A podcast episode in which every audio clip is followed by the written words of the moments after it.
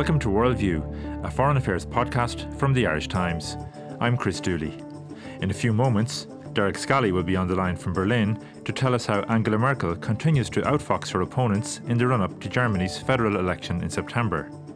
And I'll be talking to Clifford Coonan, our China correspondent, about the plans to mark the 20th anniversary of the handover of Hong Kong from British to Chinese rule.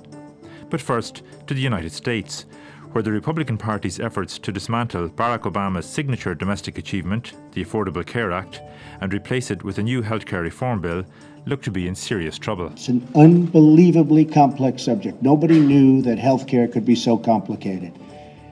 And statutory. I'm joined by our foreign affairs specialist, Ruan McCormack. Ruadhán, we heard US President Donald Trump back in February saying nobody knew healthcare could be so complicated. I think what he really meant to say was that he didn't know it could be so complicated. This story is back in the news right now because the Republican Party is struggling to get its healthcare reform bill through the Senate. What are the latest developments? Well, Chris, you'll remember that in March, the Republican Speaker of the House, Paul Ryan, pulled his repeal bill at the last minute when it be- became clear that the Republicans didn't have enough uh, votes uh, to carry it. They were under pressure because they couldn't bring along both the moderates and the, the more um, conservative Freedom Caucus. They couldn't strike a middle ground that would bring both of those groups along with them. And so the bill was pulled at, in, at House level. Excuse me. And at, at the time, it seemed as if this was one of the major early reversals of Donald Trump's presidency. However, six months, sorry, six weeks later, um, they managed to um, find a compromise by tweaking the bill slightly that brought both those moderates and the Freedom Caucus uh, on board. So the bill passed through the House. Um, it then went to the Senate. Um, things appeared to be moving relatively smoothly, or at least as smoothly as anything runs in the current administration. Um, but in recent days, as you say, the bill has run into real trouble. The immediate problem for the Republicans um, is a new analysis published by the uh, Congressional Budget Watchdog. It's called the Congressional Budget Office. That's a non-partisan body. It's non-partisan. Yeah. It's independent. It reviews bills produced by both uh, parties um, in in the House. Um, and it says that the Senate bill would increase the number of people without health insurance by 22 million by 2026. It concludes that if this is enacted, premiums and out of pocket expenses would, would rise dramatically, particularly for some low income people and those who are nearing retirement. Um, starting in 2020, the Budget Office, office says those costs would be, I quote, so onerous that few low income people would purchase any plan. So clearly, this is bad news for the Republicans. I mean, they like free markets, they like consumer choice, but they also like getting re elected. And so you've got a lot of Republicans who are facing re election in, in midterm elections in the next two years. They're growing very quickly much more squeamish about the bill, um, concerned about the potential uh, electoral impact for them when they face re election. Um, and you have three Republican senators who've already indicated that they will vote against even having a debate on the bill. And remember that the Republicans in the Senate can only afford to lose two people uh, in order to, if they're to carry carry the bill. So this puts puts Mitch McConnell, who's the majority leader in the Senate, in a really difficult position. Um, he can either withdraw the bill um, and and delay it in the hope of renegotiating, or he can allow it be defeated, which would be you know clearly a, a really big reversal for him personally and for the White House as well. Their timeline was they were hoping to get this over the line by uh, a recess, uh, a 4th of July recess it's looking increasingly clear that that's not going to be met now. I think if they did have to delay it and wait a couple of weeks or months even later beyond that deadline, I think they could live with that. I think the prize is pretty big here. Um, but clearly, if it is defeated or if it's prolonged indefinitely, I think you're looking at um, a quite spectacular defeat for Donald Trump um, in his first six months as president. And how damaging would that be for, for Trump? Is, is he, he has made um, scrapping Obamacare a priority, hasn't he? He's constantly referred to the Obamacare, the Affordable Care Act, as a disaster. So, how, how much of a setback would it be if he's not able to get this reform through? I think it'll be a huge setback. It has a, a big symbolic value. So, you know, this was one of his, as you say, one of his signature campaign pledges. For two years, he, he spoke of little else when he spoke of early legislative initiatives he was going to take as president. It was the first big legislative undertaking he took on. So, before um, uh, tax the tax cut package he promised before immigration reform. So it has a big symbolic value for Trump, far beyond uh, its appeal, I think, to the Republicans in, in the Senate and, and, and the Congress. So I think the stakes are, are really very high. Okay, well, a couple of very interesting days ahead in that story. Ruadhán, thank you for that. Now to Germany, where Angela Merkel looks increasingly likely to secure a further term as Chancellor after this September's federal election. I'm going to talk now to our Berlin correspondent, Derek Scally. So, how's that sound? Hi, Derek. Hello, Chris. How are you? Derek, Angela Merkel has been Chancellor now for 12 years. She's already won three federal elections. She seems to be on course to win a fourth one. It's an extraordinary record. How does she do it? I think she does it by um, driving by sight. I think when we look back on the Merkel era, we'll probably think of her as a very effective uh, sailor. She she sets sail at the start of an electoral term, but she never quite tells you where she's going to uh, put down anchor at the end of the term, so that wherever she ends up at the end of the term, uh, wherever she puts down anchor and gets uh, uh goes back on land, she says, "Yeah, well, this is where I always intended to be." And Angela Merkel basically she she drives or she sails by sight. She has a very good ear, a very good nose for uh, where where the public is, where the majorities are, and she uh, sails accordingly and she blindsides her opponents. She often waits until the very last moment to make a decision, but when she does, she often then overtakes her opponents. And um, this is either tactical genius or a strategic disaster. And uh, Martin Schulz, the man, for the social democrat who's hoping to take her on uh, hoping to replace her as chancellor in September.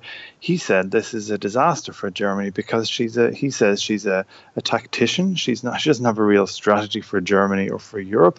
She has an arrogant leadership style and he's described her her three terms in office as basically an attack on democracy. Ich nenne das einen Anschlag auf die Demokratie because he says they, they she tries to put her opponents and their voters to sleep. And uh, this is where we're at at the election. We've got three months to election day on September 24th. And um, we've now this fight between Angela Merkel, the three term leader, who is hoping for a fourth by saying, You know me, I'm a st- stable person in an unstable world, and Martin Schulz, who, who's come from Brussels back to Berlin to present himself as a fresh wind, as a as an alternative, as an anti Merkel, a stable person, but somebody who thinks a little bit more long term, uh, he would say.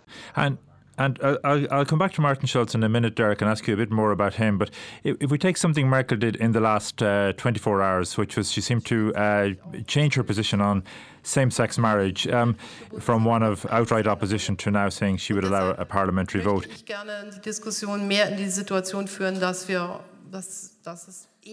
Is that an example of, is that a genuine change of heart, or is that an example of the kind of s- smart tactician that you've referred to there a moment ago?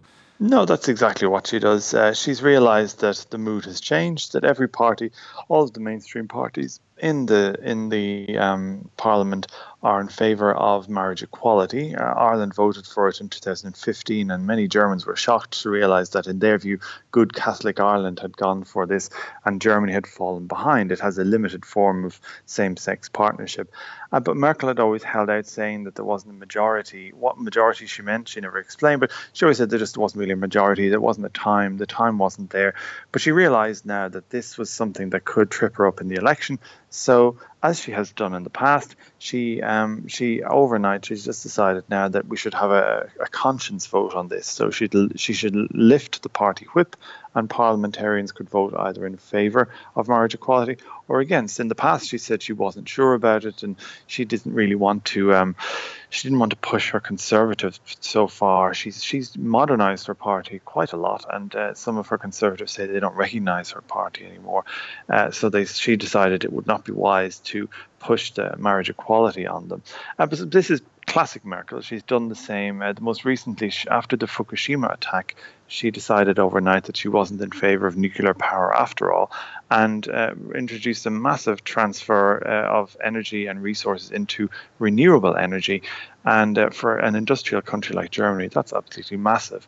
But she just decided that uh, this is where popular opinion was now. That's where she wanted to be as well. And if she didn't switch first, uh, somebody else would and catch her out. So uh, whether it's on nuclear power, even on the Greek rescue plans, she wasn't in favor of bailouts, and suddenly she was in favor of bailouts Now she wasn't in favor of gay marriage. Now she is. Um, and you know, people would say that's either tactically very clever, but people like Martin Schulz and others said it's actually quite cynical because you don't actually give people an idea of what you actually believe in. You just give, uh, you just settle on what is technically clever at the moment. She's also um, adopted maybe a more sort of strident, slightly anti-American tone recently, hasn't she? Which um, is, is that a response to a necessary response to the Donald Trump presidency, or again has she done that with uh, her electoral prospects in mind? Well, she's done one. She's done. That's another Merkel thing. She said uh, after the disastrous G7 meeting in uh, Sicily, she said that the the era in which we could depend on others are is in some ways over, and we Europeans need to take our our fate into our own hands. But many people have asked afterwards, well, in some ways it's over, and we could depend on others. What does that mean? And basically, she, she to to anyone who thinks she took a slight at Donald Trump, she did uh, to anyone who thinks she didn't call into question the uh, transatlantic relationship, just the relationship with Trump. They heard that. So rhetorically, uh, enough. She gives enough that people hear what they think they heard. But later on, if she needs to change her mind again, she can. Um, you know, plausible deniability is the way she works. So again, very clever tactician. But some people, uh, including Martin Schulz, her challenger, say that she's all tactics and no strategy, and eventually that will catch up with her. Martin Schulz, of course, as you mentioned earlier, he came back recently from his previous position as, as president of the European Parliament to take over as chair of the centre left SPD party. It's a party that's in government with Merkel at the moment, but obviously they're, they're, they'll be on opposite sides in the election campaign. He made a very good start in March when he came back, and he seemed to be seen as a genuine challenger to Merkel, um, a genuine contender for the post of Chancellor. How has he fared since? Well, he says himself he was very suspicious when there was this huge spike in support, thousands of new members, huge cheers of young people at everywhere he went. There was sort of a messiah effect. Now he says, uh, in hindsight, uh, he should have sort of nipped that in the bud early on because uh, it, it, it collapsed quite soon, and uh, the SPD is kind of where it started. It's 15 points behind Merkel's party uh, in polls. So there's a long way to go uh, in terms of numbers to close that gap, but there is just 90 days until polling day. So um, a lot of ground to be made up. And at the weekend, they put together, the party put out a, a party program, which they hope will uh, will give people a sense that yes, there's uh, Germany is doing well economically, but there's a, a, a growing sense of unfairness that not everyone is benefiting from the recovery. That Angela Merkel's party doesn't care about the, the less well off, and that's why Germany needs a social democrat government. But um, some people have said that's exactly what it wants. The party backed it unanimously. Some people have said, well, you know what, Merkel is quite a kind of a social democrat chancellor, even though she's supposedly conservative. She's a very centrist character. Martin Schulz is presenting himself also as sort of a centrist character. He hasn't done a, a Jeremy Corbyn. He hasn't taken a radical left turn.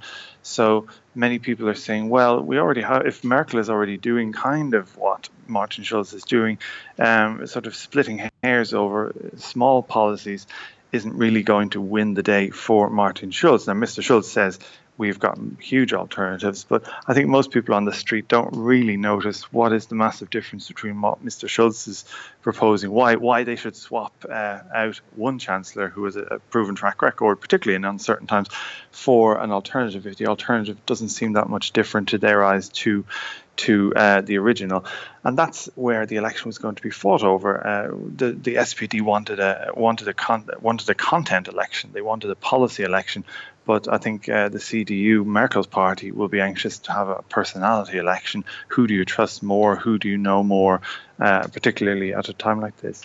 And something you just touched on there, Derek, um, the perceived lack of real difference between Merkel and Schulz policy wise. How would a Merkel led Germany differ from a Martin Schulz led Germany?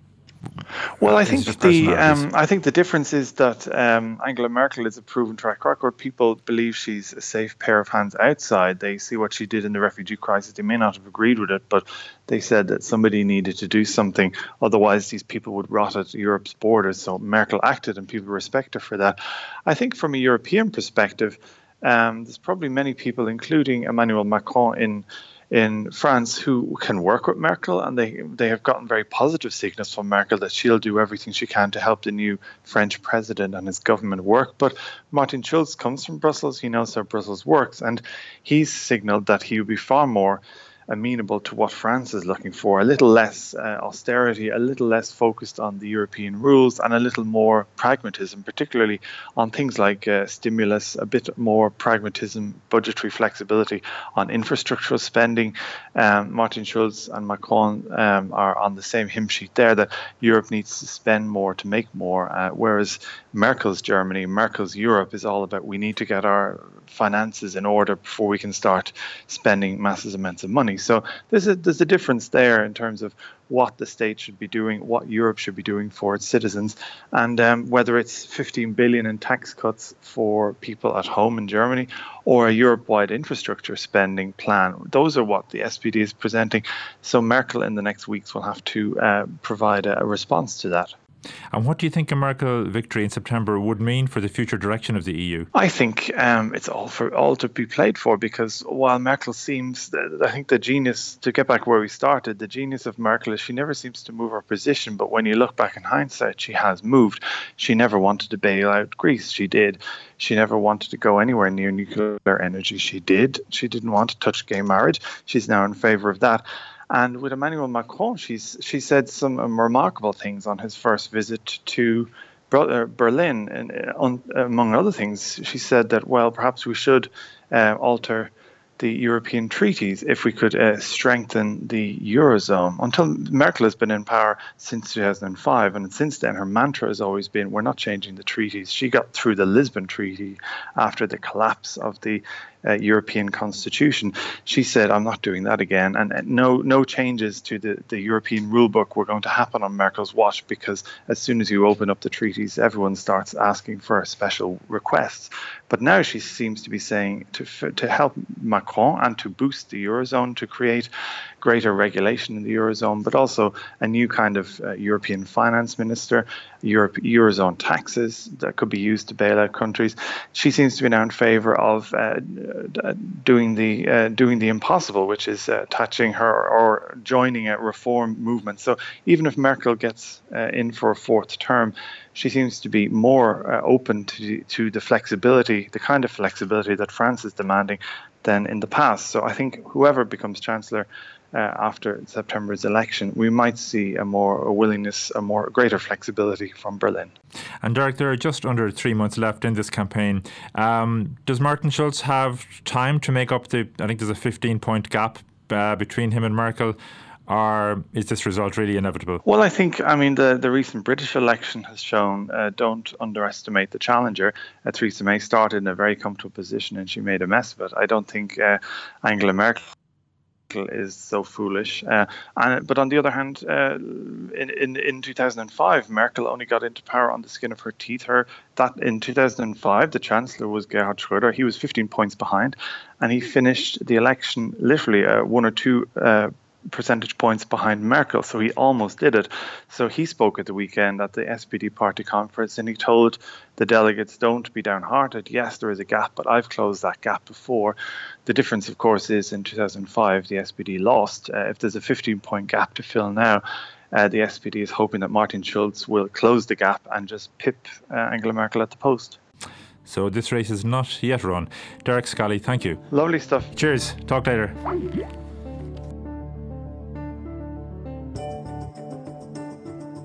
And finally, to Hong Kong, where events take place this weekend to mark the 20th anniversary of the territory's handover from British to Chinese rule.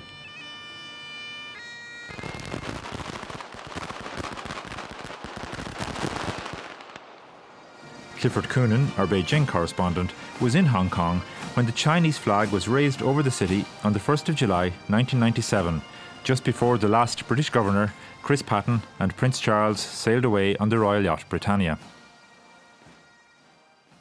Clifford, what was the atmosphere like in Hong Kong and what kind of aspirations did the people of Hong Kong have at that time about the beginning of this new period of Chinese rule? Well, it was a fairly portentous time, Chris. It, the weather was um, it was very wet, um, very hot, and nobody knew what was going to happen. So um, there was a general air of gloom, um, of anticipation, um, and ultimately, I think things haven't turned out as badly as people were expected uh, were expecting. But at the time, there were um, a lot of people felt let down by Britain. They were anxious about what was going to happen from China, And um, once the PLA trucks, the People's Libera- Liberation Army trucks came over the border, there was a feeling that um, that things were really happening, and um, people started to get really quite anxious in earnest. And um, I think there was a big change at that point, and people realized it was really happening. And um, and then we've had this intervening 20 years. To go back a, step um, before we come to that, why did the British hand Hong Kong back to China in the first place? There was a treaty, um, the Treaty of Nanking, which basically allowed that that would be handed back to to the Chinese. And Margaret Thatcher then uh, argued the the, t- the terms of that with Deng Xiaoping at a time when Britain was kind of divesting itself of, of the various colonies that it had, and there was a feeling that China was a rising power and that it was a good time to be to have good relations with with China. China had always felt that Hong Kong symbolized uh, a, a, century of national humiliation for them because uh, it had been taken for them by, from the Western powers, and in this case, particularly Britain. Uh, so the, there was a feeling that this was going to an unresolved issue in terms of um, global geopolitics and trying to uh, normalize relations between China and the outside world, and, and particularly Britain. And so the promise at the time was that Hong Kong would maintain a degree of independence and it would continue to enjoy established democratic norms such as freedom of speech. Um, and this was to be under a policy known as one country, two systems. How has this worked out in practice? It's very easy when you're in Hong Kong to feel that um, things have gone very badly because we've uh, we've had situations of um, abductions of booksellers. Uh, across the border into China. Um, we've seen areas where it looks like freedom of the press has come under pressure. But largely things have actually been pretty good. You still have the Falun Gong, the banned spiritual movement, for example. They still demonstrate freely on the streets of Hong Kong, and the a lot of the guarantees of freedom have been respected. Um, what people see is a kind of a slow creep, and they're worried at what point China is just going to uh, abandon a lot of the freedoms guaranteed under this mini constitution known as the Basic Law, which was introduced in 1997. So generally, I think um, not as much has changed as as as people feared. Um, but there are worries now about how things are going to develop um, over the coming years. And a story you have covered extensively in recent years, Clifford, has been that of the pro democracy movement in Hong Kong. And there were mass protests on the streets there in 2014. What's the status of that movement now? Well, that movement ended. Uh, the umbrella movement uh, went from taking over huge swathes of the city, um, organized predominantly by, by teenage activists and students. Um, it's now become eh, they didn't get any of their demands. The the government just stood firm. Uh, Beijing said we're not giving an inch, and and there was no quarter. And what is left is a feeling of division in Hong Kong. And um, the those parties that organised the umbrella protests have turned into um, into into, in, into um, movements that are now looking for more independence, more autonomy. So in some ways, um, the positions have hardened. Um, one of them, uh, Demosisto, which is probably the best known given that it's led by Joshua Wong, who was a figurehead, uh, 17, uh, a teenage figurehead for the um, for the democracy movement uh, three years ago. Um, they have already said that they're going to demonstrate now when Xi Jinping comes to visit uh, in coming days. The Chinese president. That's right. Sorry, the Chinese president Xi Jinping. Um, so um, what you've seen then is that the the movements are now they're getting ready to try and make their voice heard. Um, but the, the positions have really entrenched. And where do you think, Clifford, from your frequent visits to Hong Kong, and you're going back there to cover the the um, 20th anniversary events this weekend, where do you think the is it possible to assess where the silent majority, as it were, in Hong Kong stand? Are they are they more in favour of this pro democracy movement, or are they satisfied with Beijing rule? Um, I think um, this is the key question. And in some ways, when you meet people in Hong Kong, it's incredible to see that these very well educated, very sophisticated, um, and very international people, um, and very wealthy people in many cases that you meet, um, don't have a say in determining their own future. So there's always that feeling. At the same time, Hong Kong has really benefited from its closeness to China economically um, because of the access to this enormous China market and a lot of the money coming into Hong Kong has been uh, coming from China. What that's done, though, is driven the price of housing up and uh, to the point where a lot of ordinary Hong Kongers can't afford to live to buy apartments there anymore.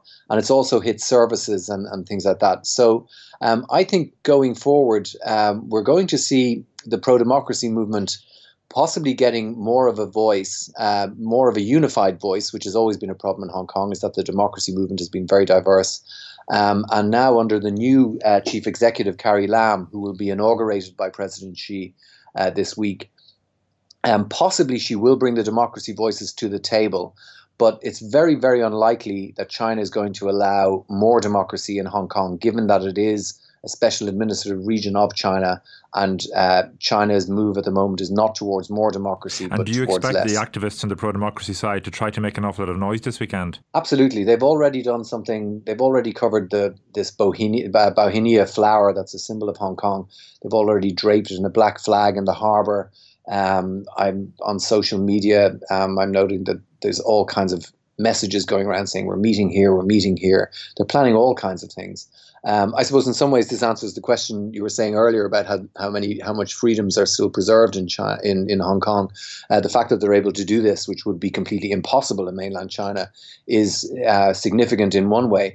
But um, I think um, ultimately it's a question of uh, how this goes down and whether this has any real impact and how much of an impact it makes on on Xi Jinping when he's in town. And how do you think Clifford Hong Kong has fared under Chinese rule? You mentioned there are some of the uh, economic difficulties that have arisen, but um, has it maintained its status as an economic powerhouse? And do you think it has it fared better, or is it possible to say is it for better or worse under Chinese rule than it would have done under British rule? Um, I think it's probably done very well, but through its proximity with China in terms of going forward. I mean, huge swathes of southern China are dominated by Hong Kong firms.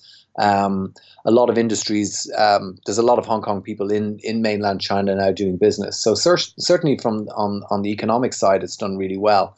Um, but it, what's interesting is the perception of Hong Kong has has I think suffered, particularly with the the demonstrations and and uh, compared to other regional centres, because Hong Kong has to compete with places like Singapore, um, and um, there's a perception maybe that Hong Kong isn't as uh, isn't doing as well as uh, uh, as it could do because um, it's it's too much in China's thrall. Um, it doesn't. It could lose some of its international element if there's too much of a Chinese influence. So I think the political side, even though it doesn't really affect the financial uh, uh, side that much right now, longer term it could have an impact because people will feel Hong Kong isn't as as free an environment to live in and to work in as uh, as say Singapore or or other uh, centres in the region. Well, Clifford, we look forward to reading your dispatches from there over the coming days. Great. Okay. Thanks, Chris. That's great. Cheers. That's it for this week. For more on these stories, go to irishtimes.com.